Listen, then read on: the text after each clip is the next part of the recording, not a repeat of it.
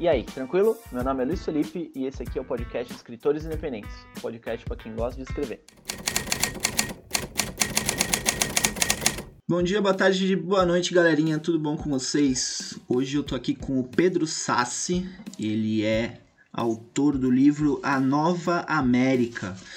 Inclusive, o livro ele foi, foi revisado pelo Jean, é, o Jean que já teve aqui, o Jean Gabriel Álamo. E, cara, tá em pré-venda, uh, a campanha no Catarse está bonita. E, e aí, Pedro? Fala aí. Boa noite, Luiz. Obrigado por me receber aqui no Escritores Independentes. É um prazer conversar com você essa noite.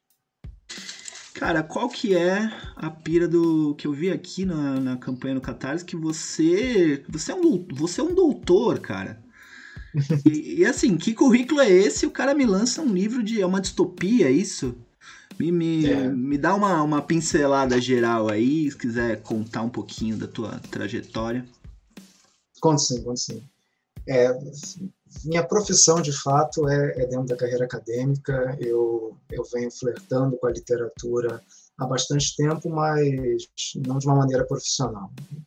Apesar de, de desde o começo, ter sido um pouco o grande motivador da, da minha trajetória eu, eu escrevo assim de uma maneira assim mais lúdica desde que eu sou muito pequeno na adolescência eu comecei a consolidar dentro da, da cabeça a ideia de que eu queria que outras pessoas me lessem e, e daí eu comecei a, a pensar que caminhos eu poderia fazer para que isso fosse realizável minimamente né? a gente sabe que, que no Brasil é, é um caminho muito árido a gente conseguir transformar um, um, material escrito em algo que possa ser comercializado, que vá atingir um número é, mínimo de leitores.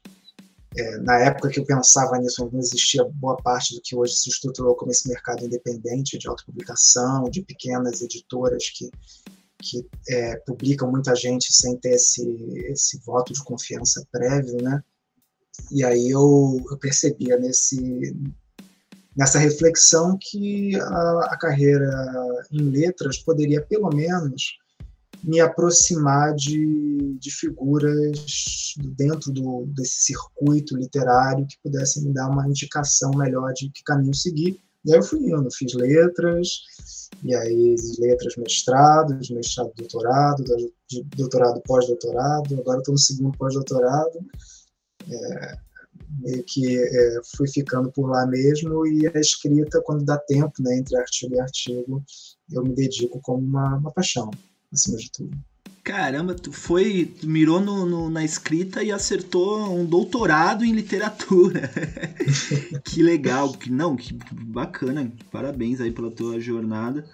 E aí, é, nessa, nessa, nessa tua trajetória, esse livro é o teu primeiro ou, ou né? O, é, o, o, que, que tu começou a escrever primeiro? Ou é aquela coisa de, ah, eu sempre escrevi, só que esse aqui foi o que eu, o que eu consegui escrever inteiro? É, vamos lá. É, a... De escritas publicadas mesmo, eu tenho, é, além do, da Nova América, do, duas publicações em coletâneas, também da editora Parágrafo. Eu há uns, há uns 10 anos, mais ou menos, eu mantenho um, um coletivo de escrita, somos quatro autores oriundos da Universidade do Estado do Rio de Janeiro, que desde o começo da graduação a gente se reúne para fazer exercícios de produção ficcional. E todos os quatro tínhamos esse mesmo é, objetivo comum de, de, ser publicados e de alcançar leitores, nos dedicávamos a isso quase todas as semanas escrevendo, lendo, criticando, etc., sempre de uma maneira muito, muito rígida, né, exigindo bastante uns dos outros. É, isso, isso deu frutos muito bons. A gente tem entre nós um, um que se tornou ganhador do prêmio Barco a Vapor de literatura infanto-juvenil, que é o Lucas Carvalho, Lucas M. Carvalho. É, outros também já, já publicou, esse optou pela, pela via independente, que é o Jonas Tosta. E, e eu havia então publicado dentro desse, desse caminho na, na editora Parágrafo, numa primeira coletânea que foi Terror na Amazônia, que inclusive foi, foi premiada pelo prêmio, prêmio Leblanc, se não me engano. É, né, que é, ela é uma editora do Norte, né, editora do, Pará, como o nome diz no trocadilho parágrafo, e eles organizaram essa, essa coletânea procurando explorar o folclore do Norte, né, a partir do, do terror. E eu tinha escrito há pouco tempo uma coisa para o exercício do meu coletivo ficcional sobre, sobre terror na Amazônia, baseado numa figura chamada Jurupari, que é uma, uma divindade uh, do, dispersa em uma série de pequenas mitologias ali de alguns grupos étnicos, né, variando um pouco as suas versões. Uh, e aí uma delas dizia que essa, essa entidade ela era responsável pela paralisia noturna, né? ela vinha à sua rede pela noite e você ficava, sabe aquela coisa de ficar uhum. acordar, mas não conseguir falar, não conseguir Sim. se mexer, porque aquela figura está ali te é, né, tomando, é uma figura meio ligada a, a uma simbologia de serpente também, de escuridão, e uma entidade que foi muito associada ao diabo pelo cristianismo com, com a entrada do, do, mundo europeu ocidental aqui. E, e, aí eu fiz um conto baseado nisso, foi legal, entrou nessa coletânea, e em seguida eles lançaram uma sobre Lovecraft, né, a comemoração dos 140 anos do autor, e aí eu entrei com um conto também feito a partir de um exercício desse meu coletivo, que era baseado numa estação do Ártico chamada Vostok, do Ártico não, da, da Antártica, da, chamada Vostok, é uma estação soviética de pesquisa, né, e lá a gente tem a questão do, do inverno antártico, que é um, inverno que dura meses, e é, é um pesquisador soviético preso durante todos os meses do inverno, lentamente perdendo a sanidade naquele espaço em que ele fica sozinho. É, essa foi, inclusive, recebeu ilustração de um autor chamado Daniel Oliveira, lá do, do Norte, foi uma edição super bonita. Né? Quem quiser já tem tudo lá na, no site da editora Parágrafo. E aí eu já tinha já um certo crédito com a, com a editora, eles lançaram uma chamada de originais, eu enviei a Nova América, já havia enviado umas outras duas vezes para outras chamadas de outras editoras, não, não tinha dado nada até então, eles gostaram do, do projeto, e resolvemos seguir a partir daí. Cara, é legal que a tua, a tua trajetória, aliás, as trajetórias elas são, são parecidas, né? É aquela tentativa e erro até rolar, né? Você vai participa de uma antologia, faz um grupo de amigos, é, se, se, né, se esforça para conseguir escrever enquanto o capitalismo deixa, né? E aí é curioso porque é, eu vejo que como você falou, né, que o mercado independente ele, ele, ele tá se moldando, né, mas ele já é muito, muito maior do que ele foi três anos atrás, dois anos atrás, eu diria até. Uhum. É, a pandemia, eu acredito que deu uma intensificada nisso, né, o pessoal quis muito consumir cultura e, e naturalmente livros fazem parte disso, né.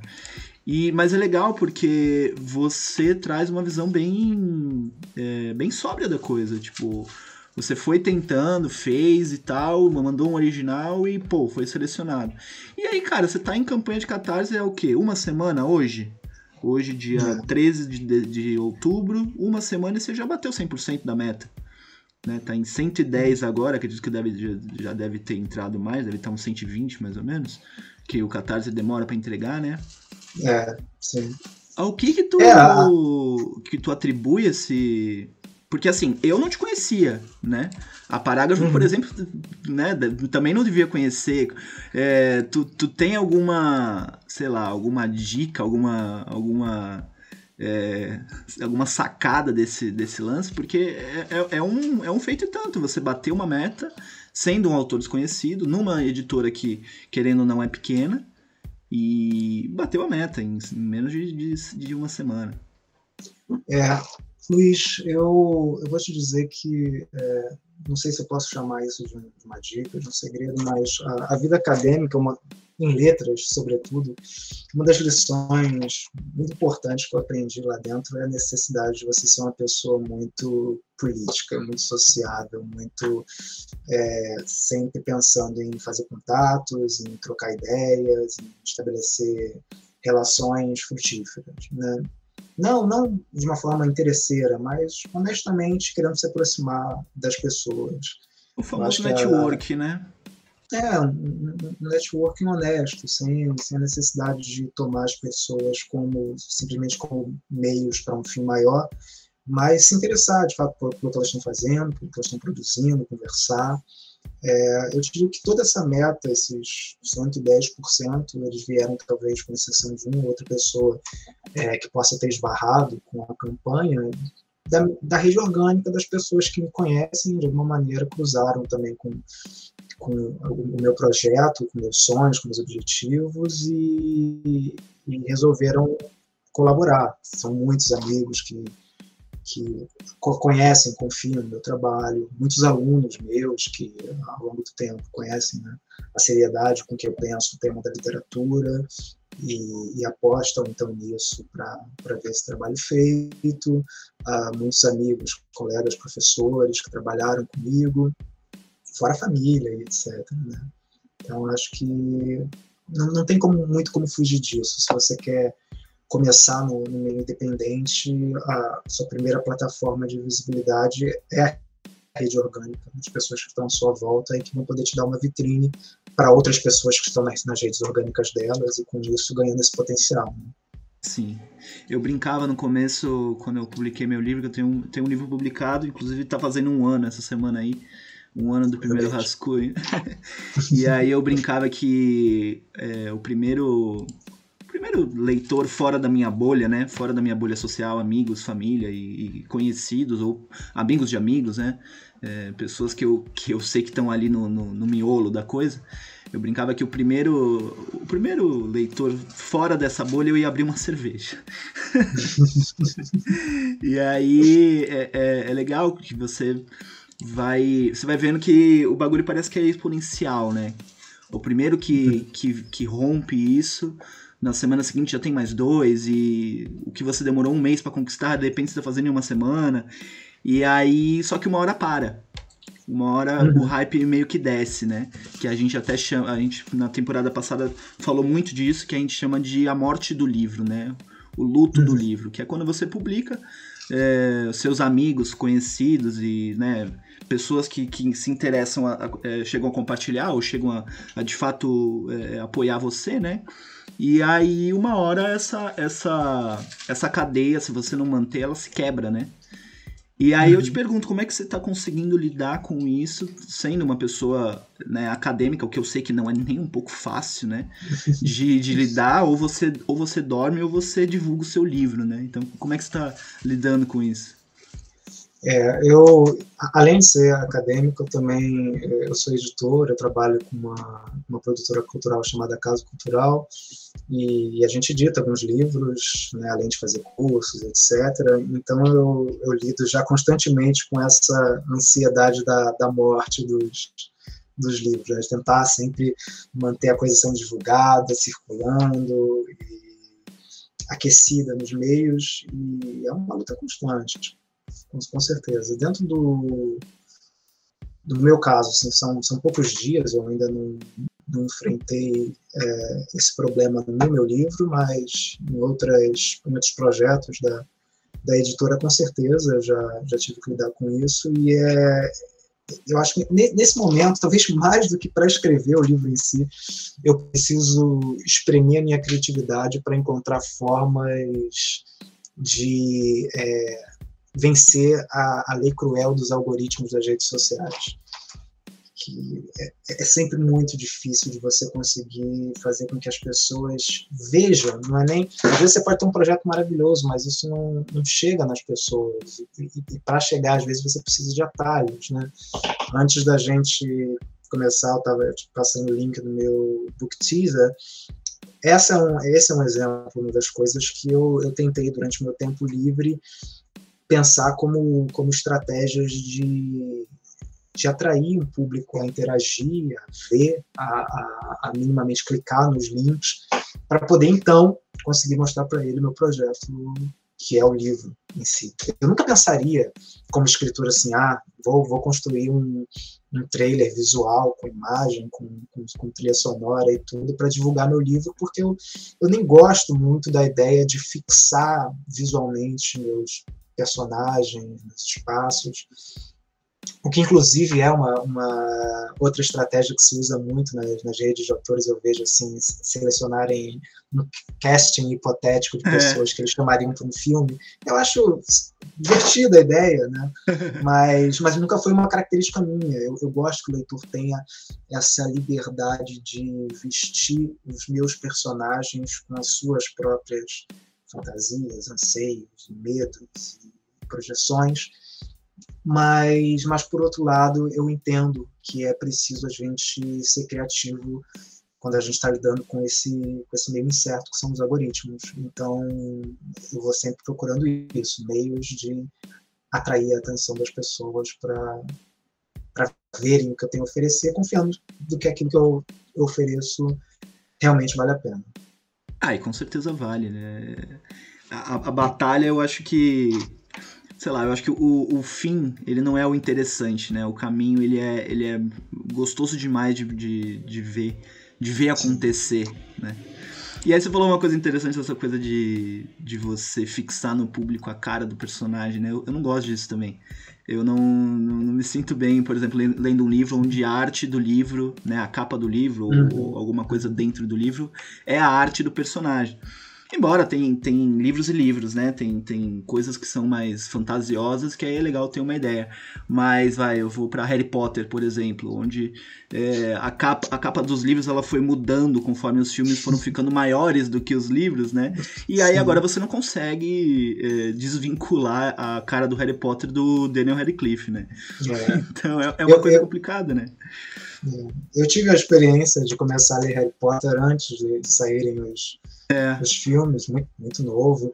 E, e, o primeiro Harry Potter eu tinha todo uma, um casting mental produzido que uh, começou a se desfazer conforme eu fui no cinema e fui vendo, né? Até o ponto que eu, eu me questionava assim, eu, como eram esses personagens na minha cabeça antes da aparição do, do filme. Né? É difícil, porque sequer, é, é, eu acredito, é uma representação muito sólida. Eu acho que se aproxima um pouco de como a gente experimenta um sonho, né? que a gente tem certas é, indicações, certos traços de, de visualidade quando a gente está lendo, mas que se aquilo não for de fato ancorado em algo externo, se não estiver pensando, ah, estou pensando num ator tal quando eu estou lendo isso, é, essas imagens são um pouco fugidias, um pouco fluidas, vão mudando Sim. conforme você vai lendo e você vai construindo aquele personagem ao longo do livro inteiro, né? E, e quando chega esse material visual, isso se solidifica e você perde essa fluidez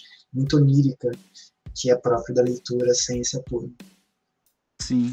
E aí é, é, até curioso que a, a saga Harry Potter abriu um, um novo horizonte para essas super sagas, né? Ah, mais essas sagas jovens, uhum. onde, por exemplo, Jogos Vorazes, é, o livro parece que já foi pensado para ser interpretado nos cinemas, né?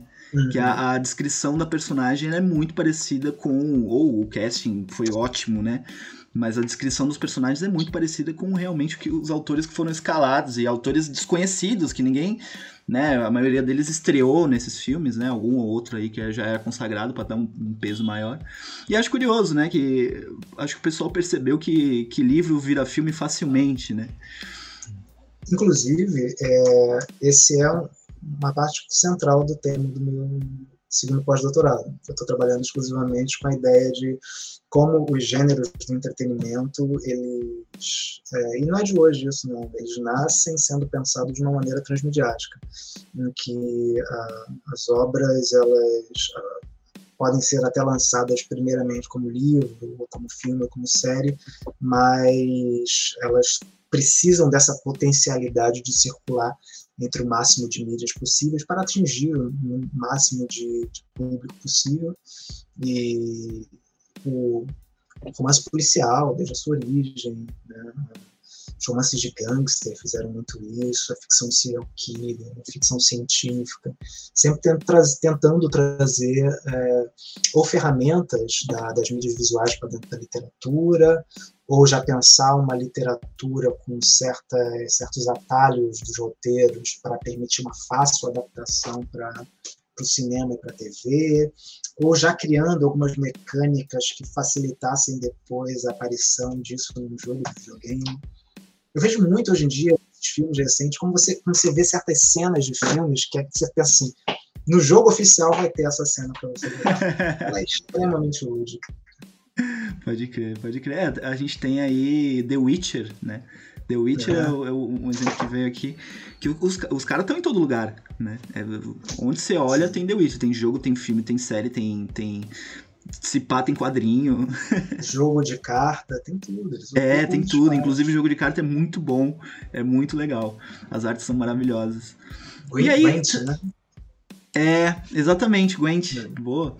É, e, mas aí nessa, nessa, nessa tua trajetória de acadêmico que pesquisa é, sobre literatura, ao que parece, pelo menos lendo a sua bio na, no Catarse, o quanto que isso influencia na hora de você escrever? Bastante, bastante. É, inclusive sobre os temas que eu escrevo. Né? Eu vou tentar fazer esse, esse paralelo aqui rapidamente.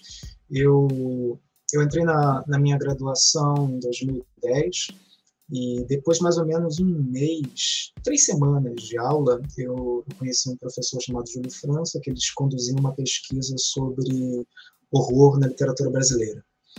E aí um dos membros do meu grupo de produção ficcional, ele era muito fascinado pelo Stephen King na época, e eu fui até esse professor pegar algumas recomendações de texto para esse meu amigo.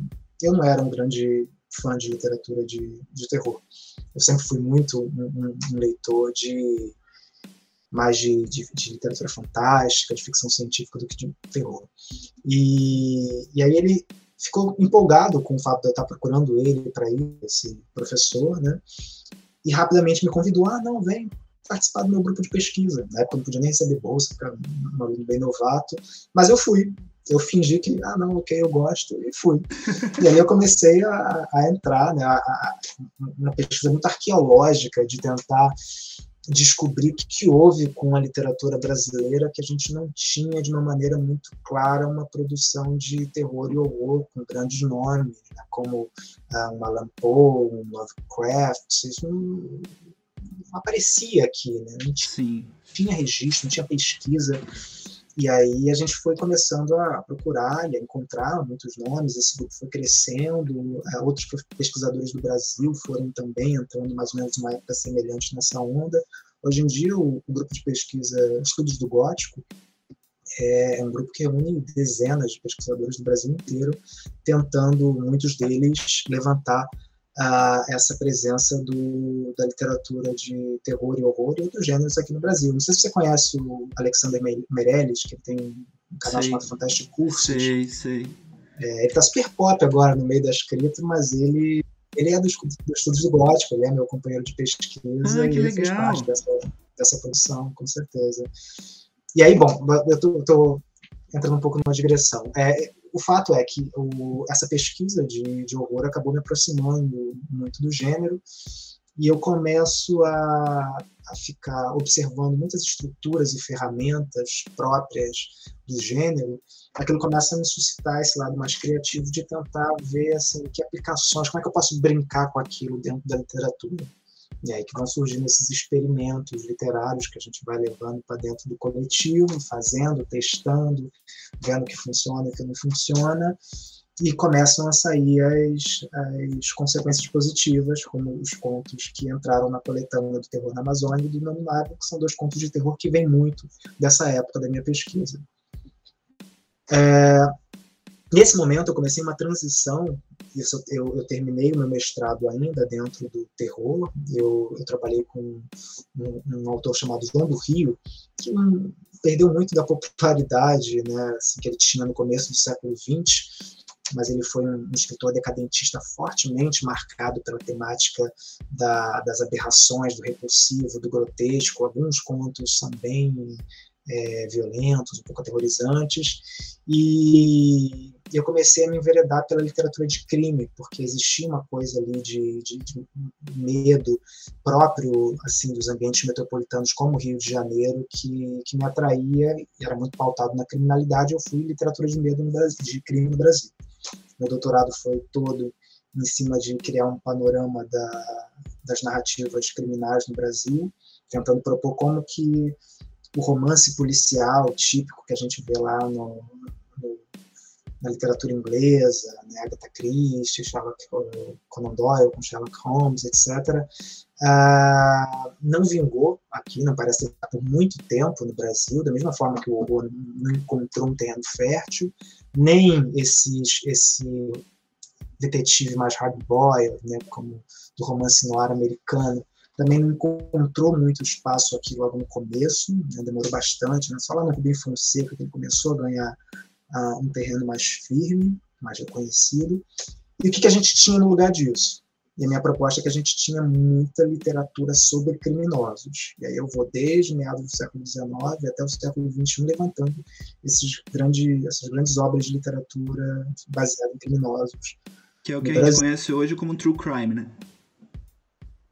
Não só o true crime, é, o true crime com certeza é, é, é, uma parte importante disso, nessa tentativa de, de explorar esses, esses crimes, crimes reais e levar para dentro da literatura. Agora está super em alta com é. a coisa da, da Richthofen, né? teve também Sim. um documentário da, da Matsunaga, mas, mas a gente sempre flertou muito com isso. Desde o século XIX, a gente tem muito. Nosso primeiro filme, assim, que foi um um, um, sucesso no cinema brasileiro logo no comecinho do século XX foi baseado em um crime que foi um crime que agitou o Rio de Janeiro chamado crime da Rua Carioca são dois, dois rapazes que assaltaram uma joalheria e mataram o rapaz que estava cuidando da joalheria, tentaram se desfazer do corpo, jogando o corpo no mar, etc. Comoveu muito a mídia, a imprensa.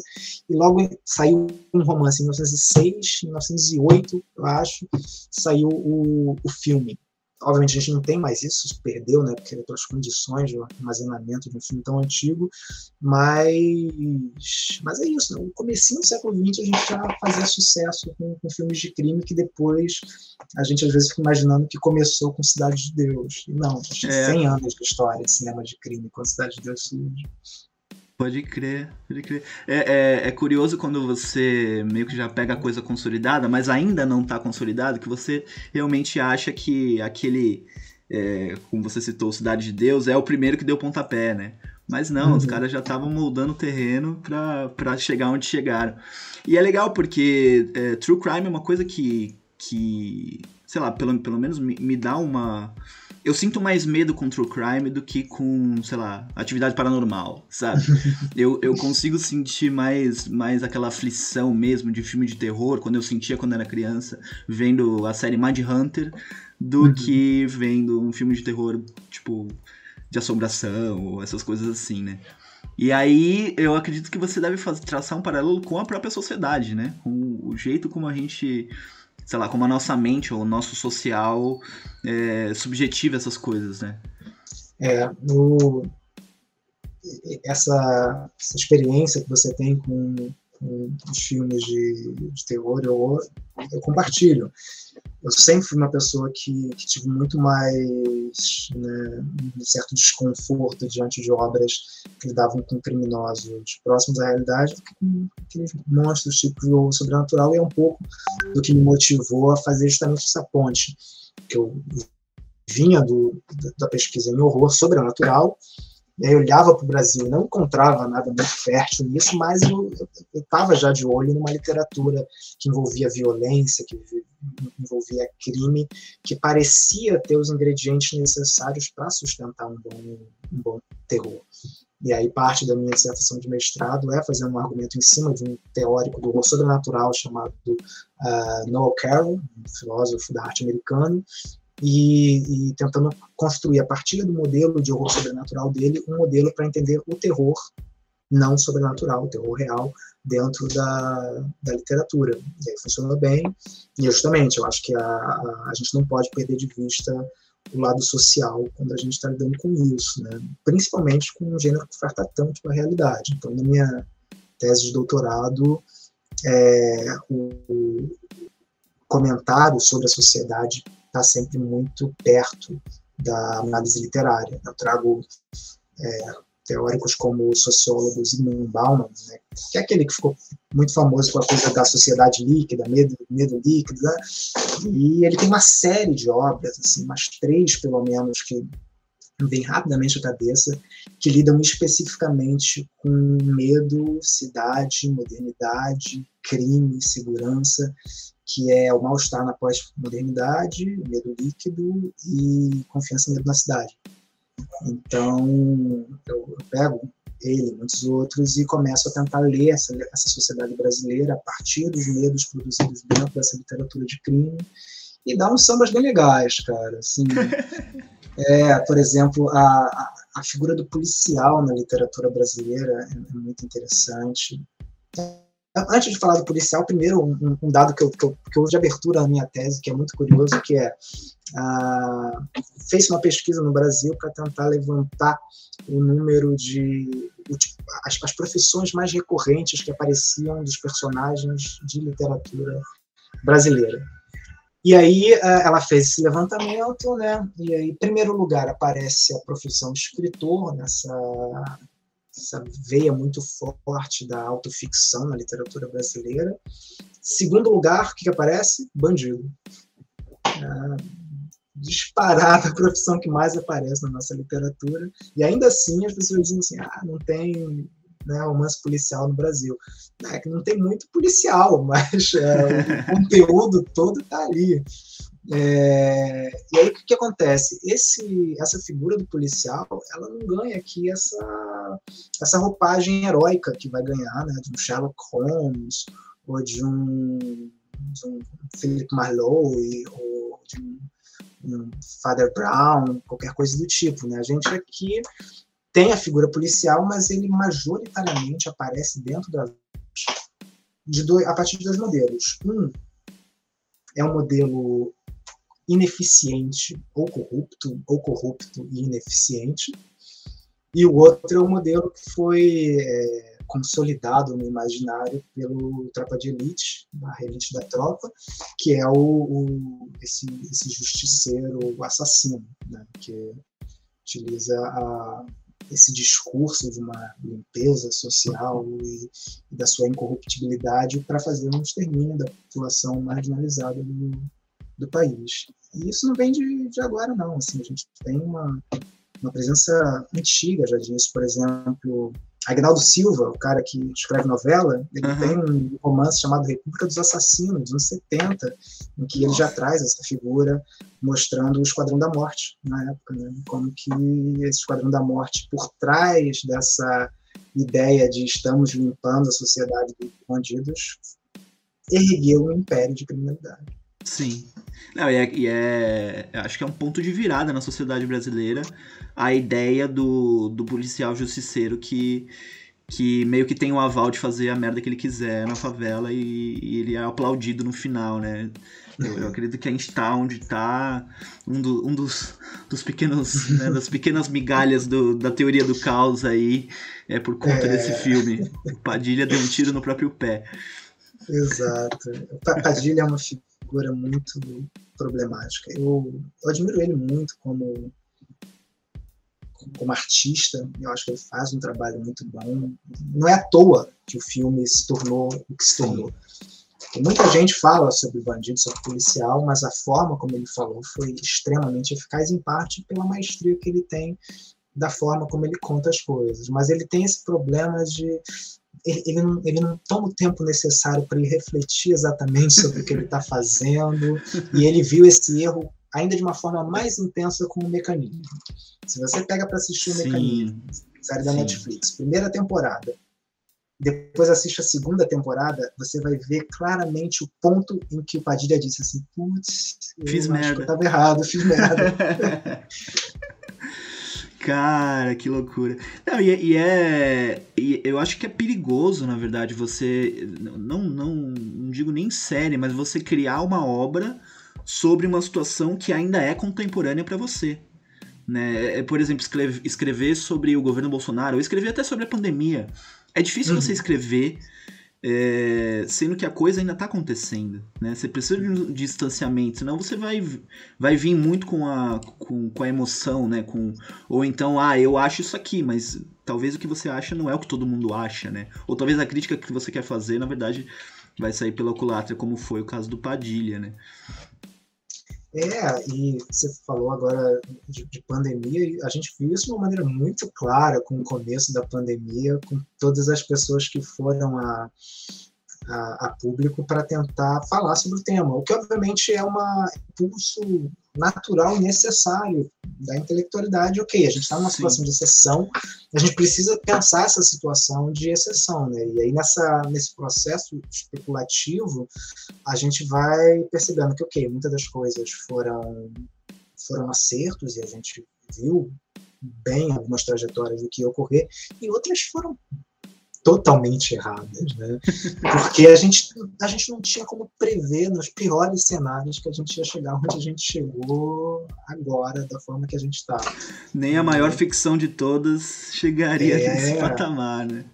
É, parte do meu da minha história com o meu romance tá, acaba se ligando com isso, porque uh, é, é, é talvez a grande maldição de quem escreve ficções futuristas é, é, ter que lidar com o futuro se atualizando de uma maneira cada vez mais rápida. Né? Sim.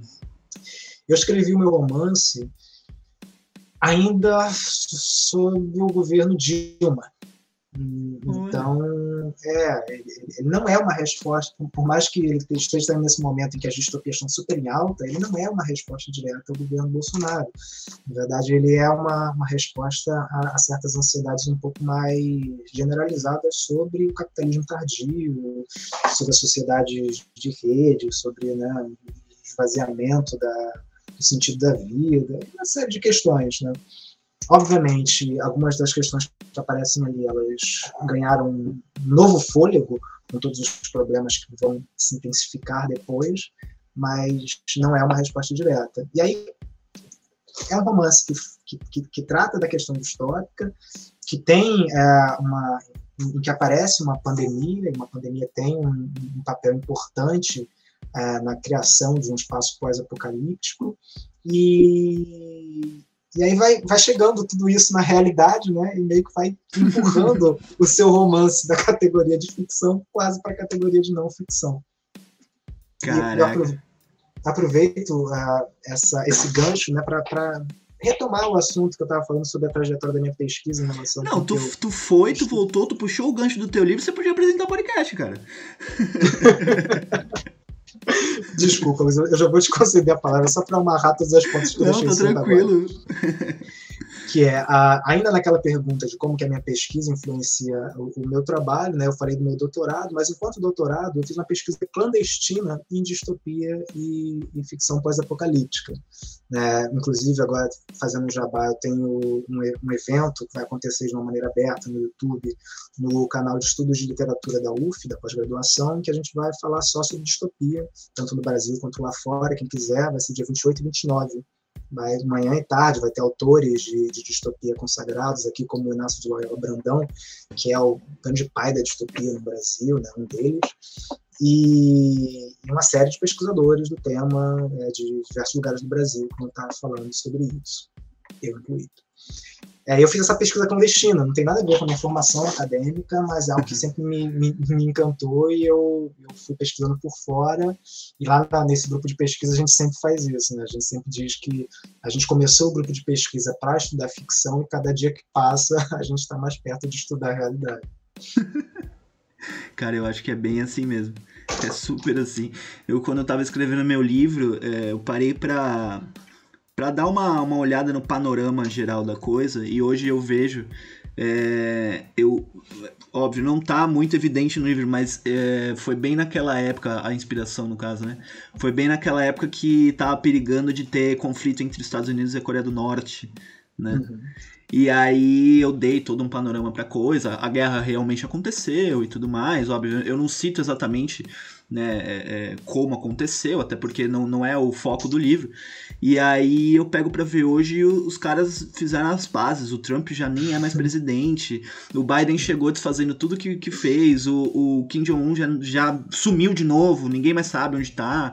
Então, é curioso essas coisas, né? Quando você tenta mirar, você mira numa coisa e aí a sociedade, o mundo fala, não, não, não é assim.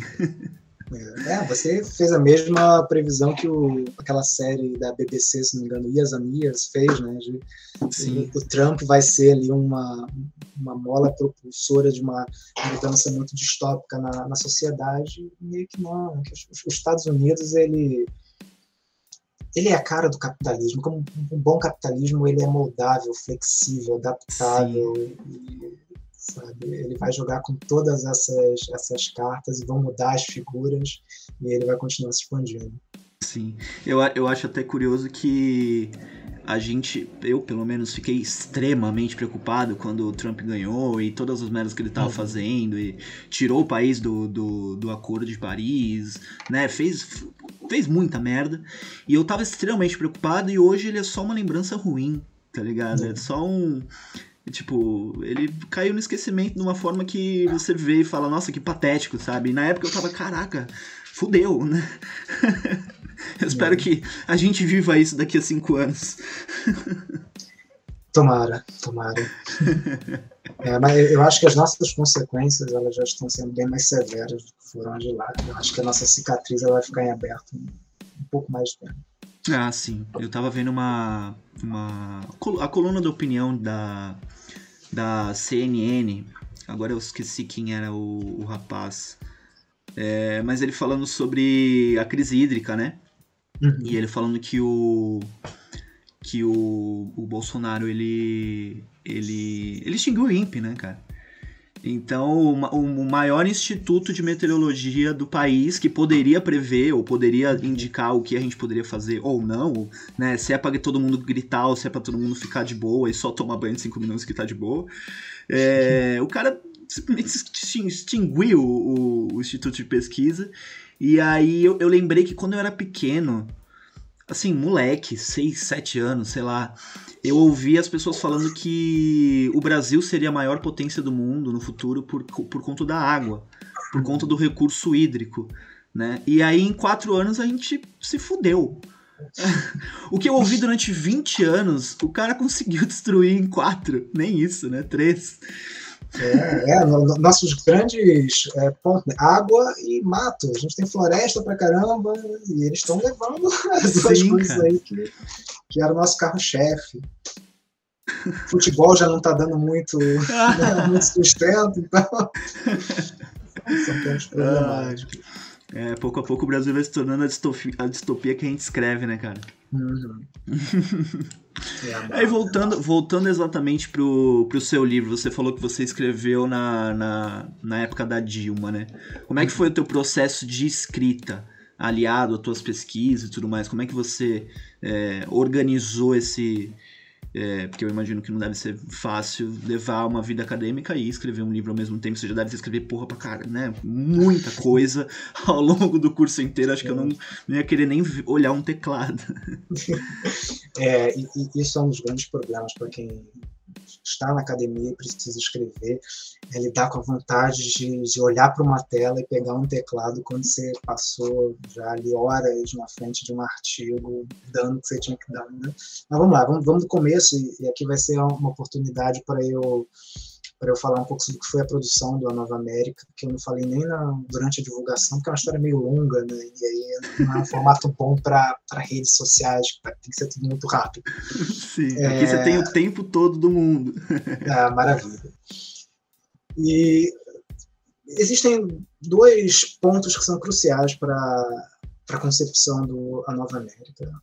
O primeiro deles é, vem um pouco de antes, pouco antes de eu entrar na graduação, eu, eu me reunia já com um dos membros desse meu coletivo de autores, que é o Jonatas Tosta.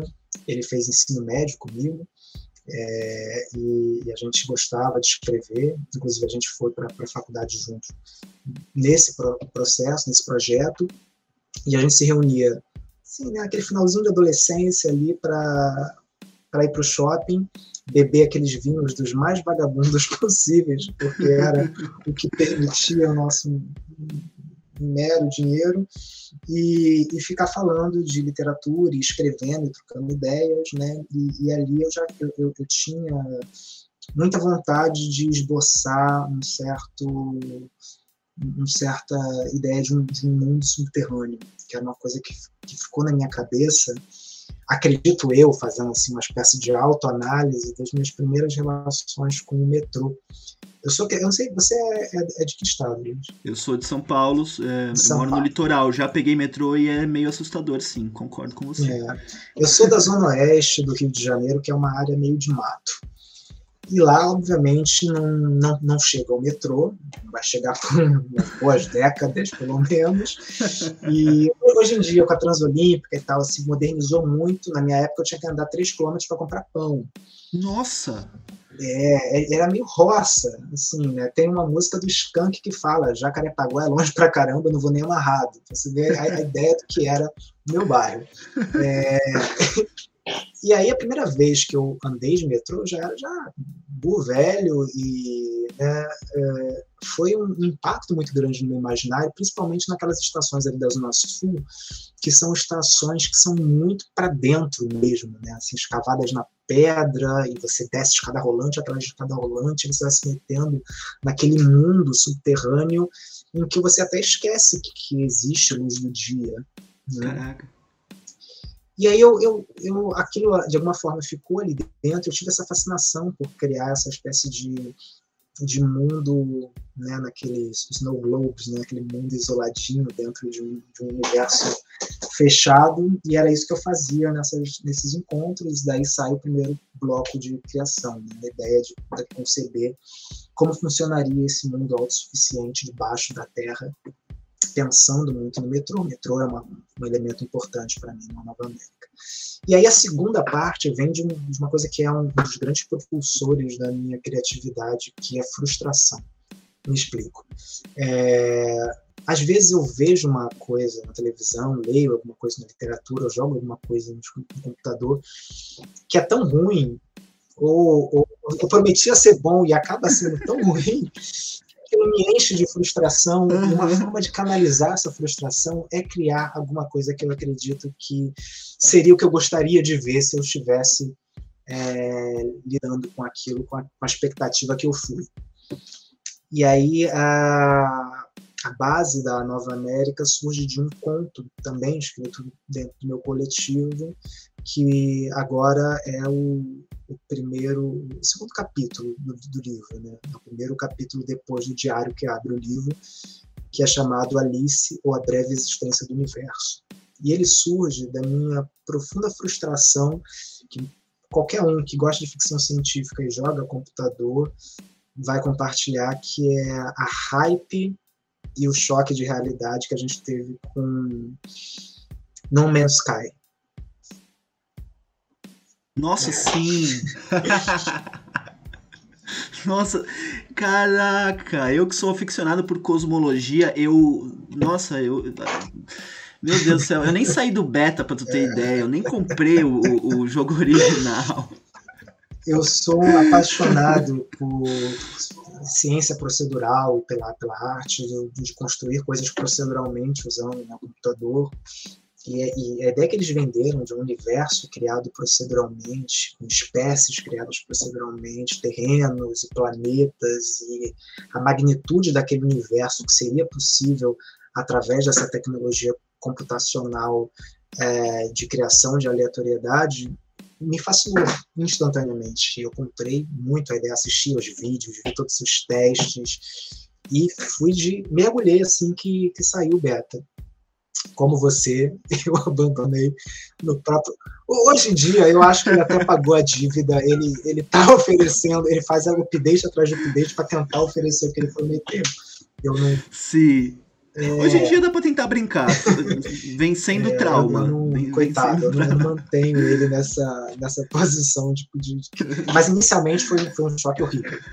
Eu disse, não, eu preciso escrever para expurgar um pouco do que está dentro de mim de amargo. E, e aí eu escrevi sobre isso, é, a história de um, de um rapaz que é, ele, ele, ele testa um sistema que utiliza a, o funcionamento dos sonhos na cabeça, que é a lógica de, de, né, de você meio que cria de uma forma um pouco inconsciente quando você está sonhando e você tem uma inteligência artificial que vai mediando essa, esse processo muito intuitivo de criação de sonhos e fazendo com que você sonhe de uma maneira mais organizada, lógica, estruturada e registrada dentro de um arquivo. E com isso, esse, esse cara ele fica preso nessa nesse sistema e ele meio que vai tendo que viver e explorar um universo inteiro que se constrói dentro da sua própria criatividade, da sua própria cabeça. Uh, dentro dele mesmo. Preso dentro dele é mesmo. É uma história de, da, da, investigação de uma médica, de uma psicóloga, de uma empresa de, de biotecnologia, chamada Sibila, sobre esse caso desse rapaz que ficou preso nessa, nesse sistema. Isso é, o, é o, esse, era um conto, e a partir desse conto eu fui construindo a partir da crítica de um amigo, que ele falou assim, Pedro, achei muito legal, um dos, membros do grupo, né? Achei muito legal a sua história, mas é grande pra cacete, né? não, é, não é bem um conto. Tinha umas 40 páginas de, de, de Word, né? É, eles tendo que ler aquilo, revisar e fazer comentários, já tava bolado. Isso não é um conto, né, Pedro? Eu falei, é, você tá certo, não é não. E aí eu fui em frente, fui em frente, transformei isso num romance. Que bom que não, não foi só um é. conto, né, cara? Que interessante, que interessante mesmo, cara. É legal que é, essa coisa de você de você ter esse, esse imaginário, né, que você falou de metrô e tudo mais, e, e esse imaginário se tornar uma coisa maior, né? Eu, eu lembro de, de muito moleque, meu pai, ele sempre teve coleção de, de quadrinhos, né? E um dos que eu mais gostava era do Homem de Ferro antes mesmo de Homem de Ferro ser o que ele é hoje, né? Antes mesmo de, de do, do, universo Marvel existir no cinema, ainda, sei lá, tava saindo uhum. Homem-Aranha 1, sabe? Então, é... e eu achava incrível o cara dentro de um, de um, né, de um exoesqueleto armadurado, voando por aí, soltando raio e, e tudo mais. E então eu, eu sempre quis muito escrever isso, e aí é, eu percebo que hoje é tão saturado que eu não quero mais escrever sobre ah, isso. Eu, eu te entendo perfeitamente, Luiz, porque, como eu disse em algum ponto da, da, da, entrevista, eu, eu era um leitor de fantasia muito, muito forte, eu era um fã de Senhor dos Anéis, né, daqueles de ficar ali decorando o nome dos Valar, o nome dos Maia, de ler Silmarillion, de ler Contos Inacabados, etc. e tal. Fui para o George Martin com aquela fome para ler é, Guerra dos Tronos, aí fui um, dois, três, quatro, cinco livros. Eu gostava da coisa. Mas depois aquilo foi ficando tão saturado, né, conforme a, a fantasia foi, foi se popularizando, né, muito influenciada pelo sucesso estrondoso dos filmes do Senhor dos Anéis, acredito eu, é, que eu nunca tive vontade de escrever uma obra de fantasia. Assim, eu, nem em contos eu escrevo de fantasia, porque eu sinto que parece que me meio que exauriu dentro de mim, sabe? Todo essa, esse lado de tanta uhum, coisa que, uhum. que eu acabava vendo e consumindo. Eu sou um jogador de RPG assim, de, de infância.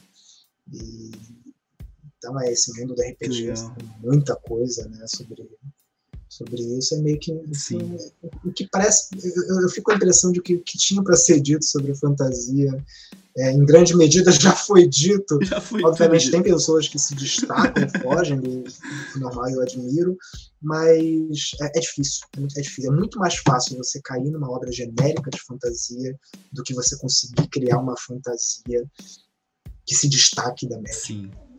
É um desafio, é um desafio que eu só vou enfrentar sim, sim. muito lá para frente. Até porque os caras eles pegam os clichês e eles assim, eles saturam o clichê como um meme de Facebook é. que dura uma semana, né, cara?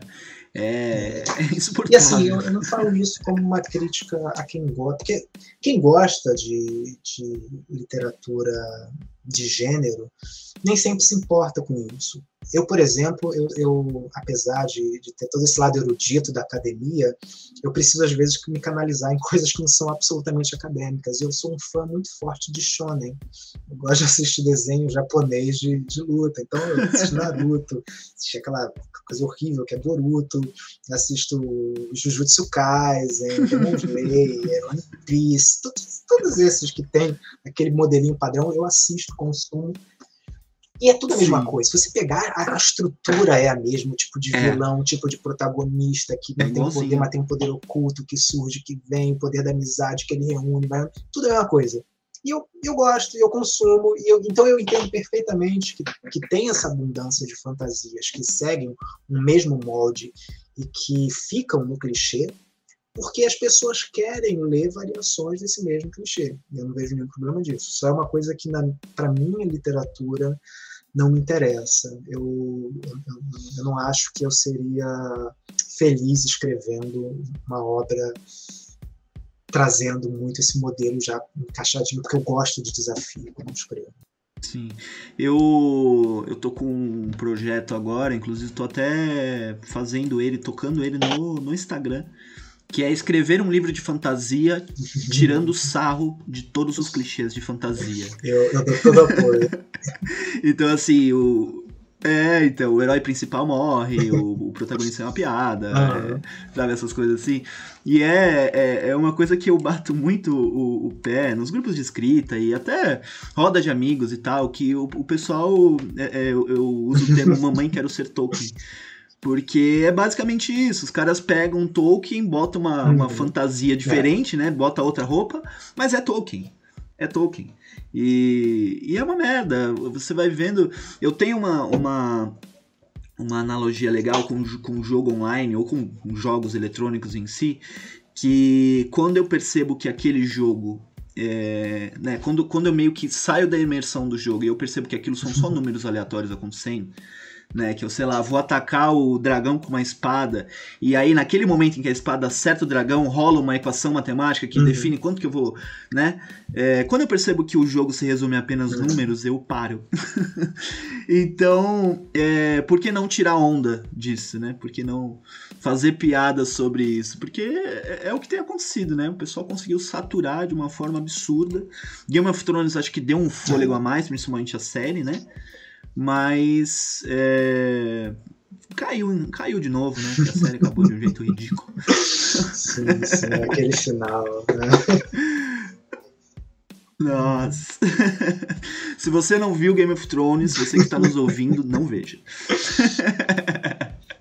É, mas, mas ai, é, ai, eu, muito bom. eu acho ótimo. Acho que o humor ele tem, a sátira tem esse poder de desautomatizar a nossa percepção de certas convenções que já são saturadas dentro dos mais variados gêneros e tem o poder de, de fazer com que as pessoas comecem a olhar para para coisas diferentes dentro do mundo da fantasia, que é um mundo vastíssimo Sim. de possibilidades e que muitas das vezes acaba é, se limitando desnecessariamente dentro de fórmulas porque as pessoas não percebem justamente que elas podem ir além desse, desse horizonte, desse mesmo formato. Sim, sim. Inclusive, tá aí uma dica aí para todo mundo. Saiam das caixinhas, né, cara? Pedro, a gente infelizmente está chegando no finzinho. E aí, é, eu gosto muito de fazer uma, uma, uma pergunta assim, chave nos finais do, dos episódios, que é o que fazer e o que não fazer quando você está escrevendo o seu livro. Então, se você quiser pincelar com as suas, suas próprias experiências aí, o que fazer Perfeito. e o que não fazer. É... A dica que eu dou uh, sobre o que fazer quando você está escrevendo livros, eu, eu, eu, também uso muito com os meus orientandos na escrita acadêmica. Eu acho que vale para os dois, dois campos, que está muito relacionada à, à natureza linear da escrita e as suas armadilhas. Eu acho que estruturar é muito necessário para que uma obra consiga se sustentar em pé de uma maneira sólida, seja uma obra acadêmica, seja uma obra ficcional. Então, criar é, um, um, um, mundo bem construído, criar um esqueleto para sua narrativa, em que você prevê de uma maneira certinha os seus capítulos, testa, vê se eles funcionam bem harmonicamente, remonta, reorganiza, se necessário. Eu sinto que muita gente, quando para para escrever, é, tem uma ideia muito boa na cabeça, não, eu tenho aqui um romance inteiro escrito na minha cabeça. E a pessoa senta para escrever o romance que ela tem na cabeça dela. Então ela começa intuitivamente e logicamente pelo começo, né? num, num buraco no chão havia um hobbit. Como o que começa, né? Uh, e a pessoa começa a andar e tem um momento que ela empaca. E ela empaca porque obviamente, a nossa ilusão na cabeça é de que aquela obra está inteira, mas uh, a gente começa a encontrar esses bolsões de vazio que precisam ser preenchidos, e se a gente para nesse momento em que a gente está escrevendo para começar a arquitetar a obra, para encher aquele buraco, e vai fazendo isso ao longo de todos os buracos, você vai começar a, a, a, criar uma obra que ela é cheia de fissuras, e essas fissuras vão se revelar na leitura do seu leitor.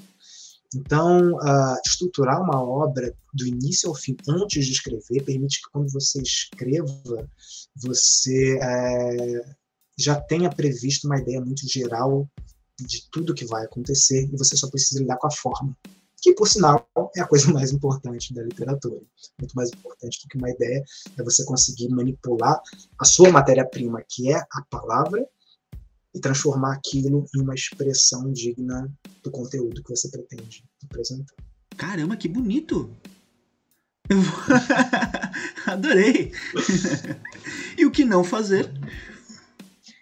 E o que não fazer? Uh, eu uh, diria que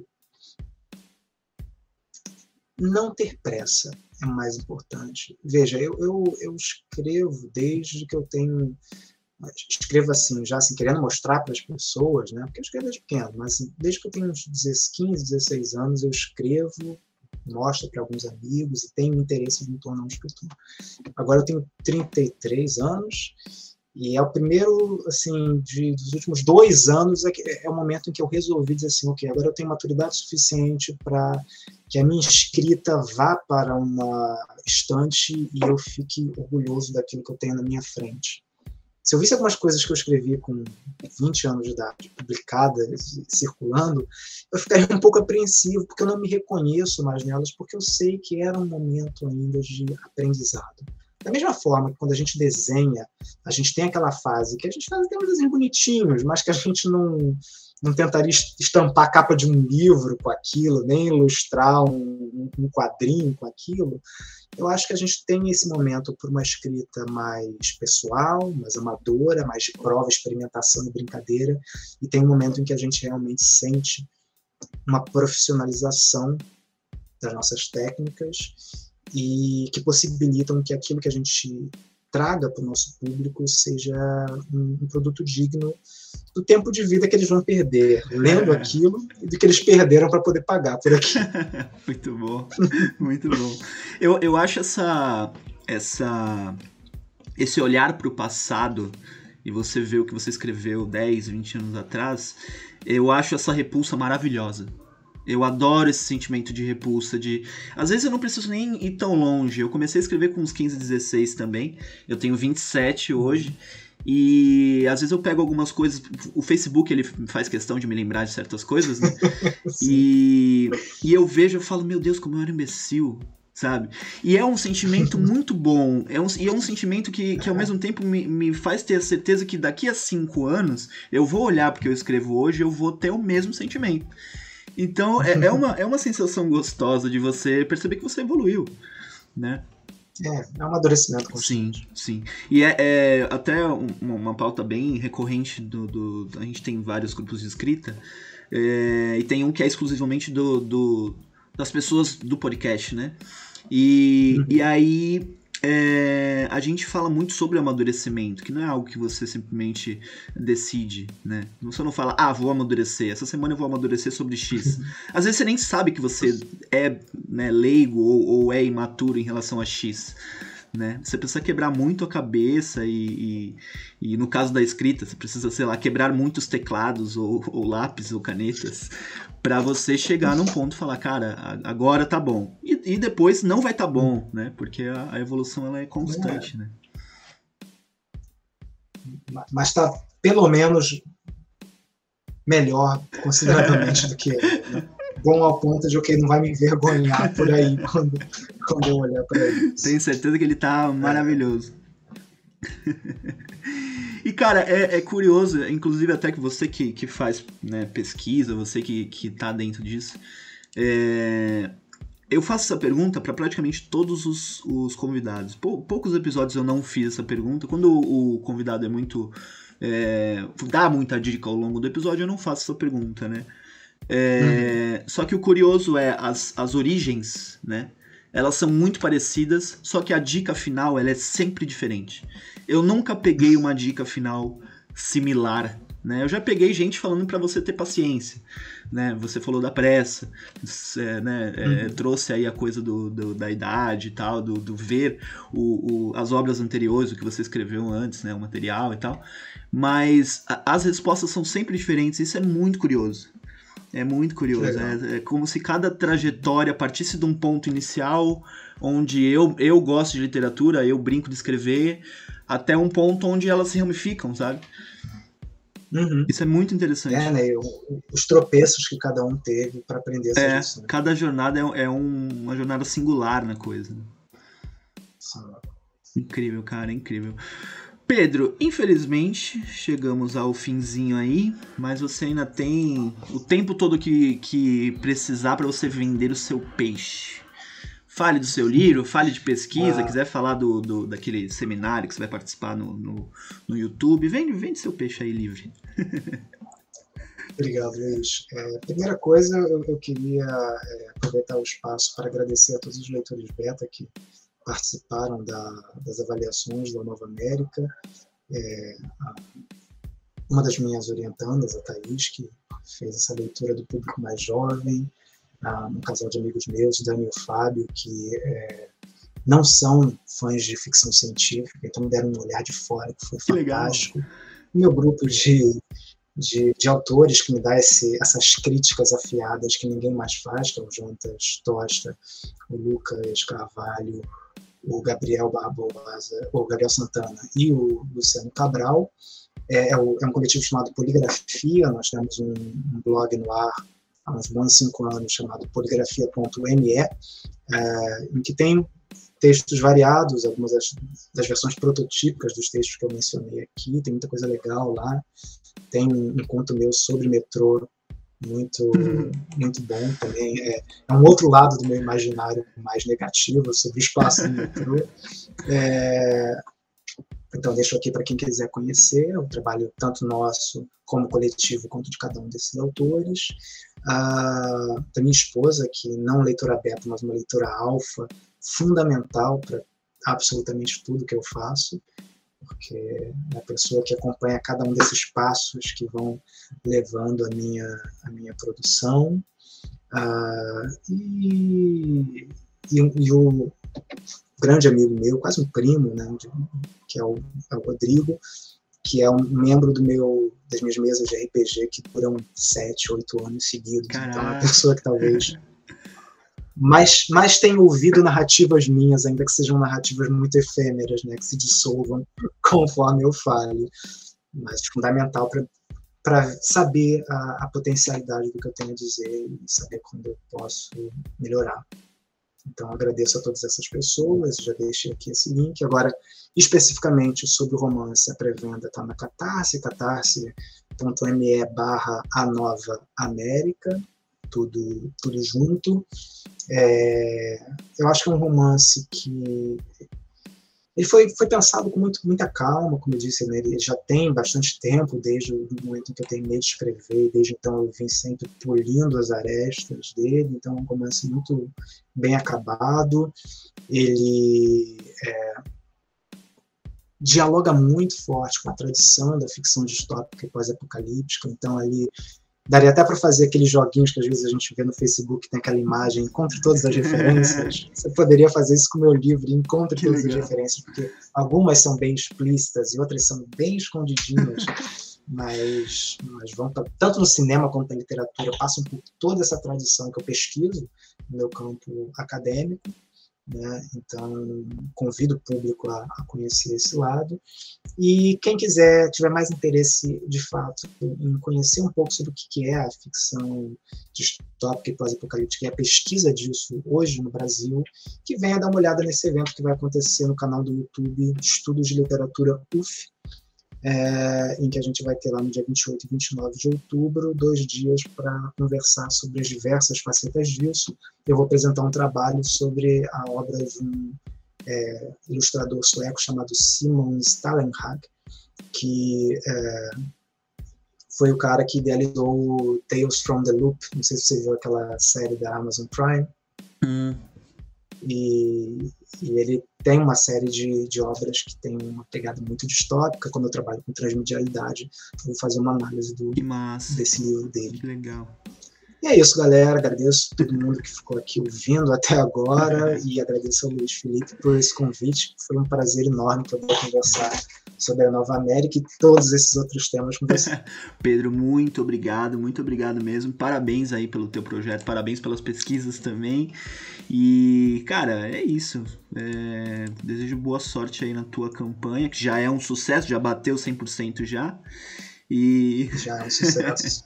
Agora a gente está tá, tá separando os, os, prêmios de meta estendida. Né? Ah. Né? Falando nisso, deixa eu agradecer ao Giroto Brito, meu editor, que tem toda a paciência comigo porque eu atazando ele toda semana com alguma coisa do livro.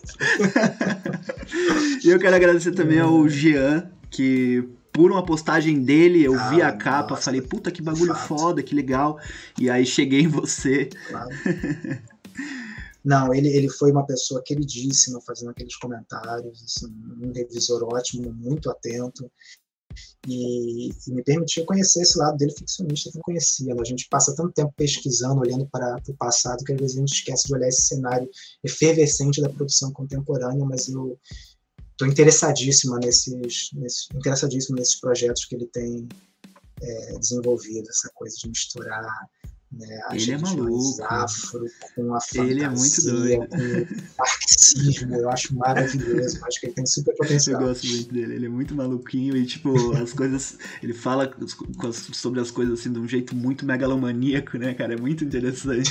sim, sim. muito legal. É. Pô, ele na, na, sua entrevista falando do carro da Semana Santa, da, daquele caso da, da, mulher da Semana Santa, cara, é, eu estudei isso no mestrado, estava ouvindo essas histórias dele só lembrando, achei fantástico. Obrigado aí. Muito obrigado, Pedro. Obrigado mesmo, mesmo, mesmo, cara. E obrigado por você que ouviu até aqui. E aí, você gostou desse episódio?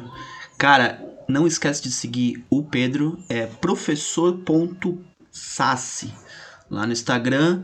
Ele também indicou o canal no YouTube, se vocês quiserem seguir. Ele vai fazer o, o seminário dele, né? O canal é Canal de Estudos de Literatura UFF. Aí é só procurar lá no, no dia que ele, que ele indicou, se não me engano, no final deste mês. Acho que semana que vem, segunda que vem, talvez. E é isso. Segue a gente também o meu é l.f.saescritor, o do Vinícius é escritor Vinícius Lombardi e o desse programa maravilhoso é Escritores Independentes. Valeu, falou!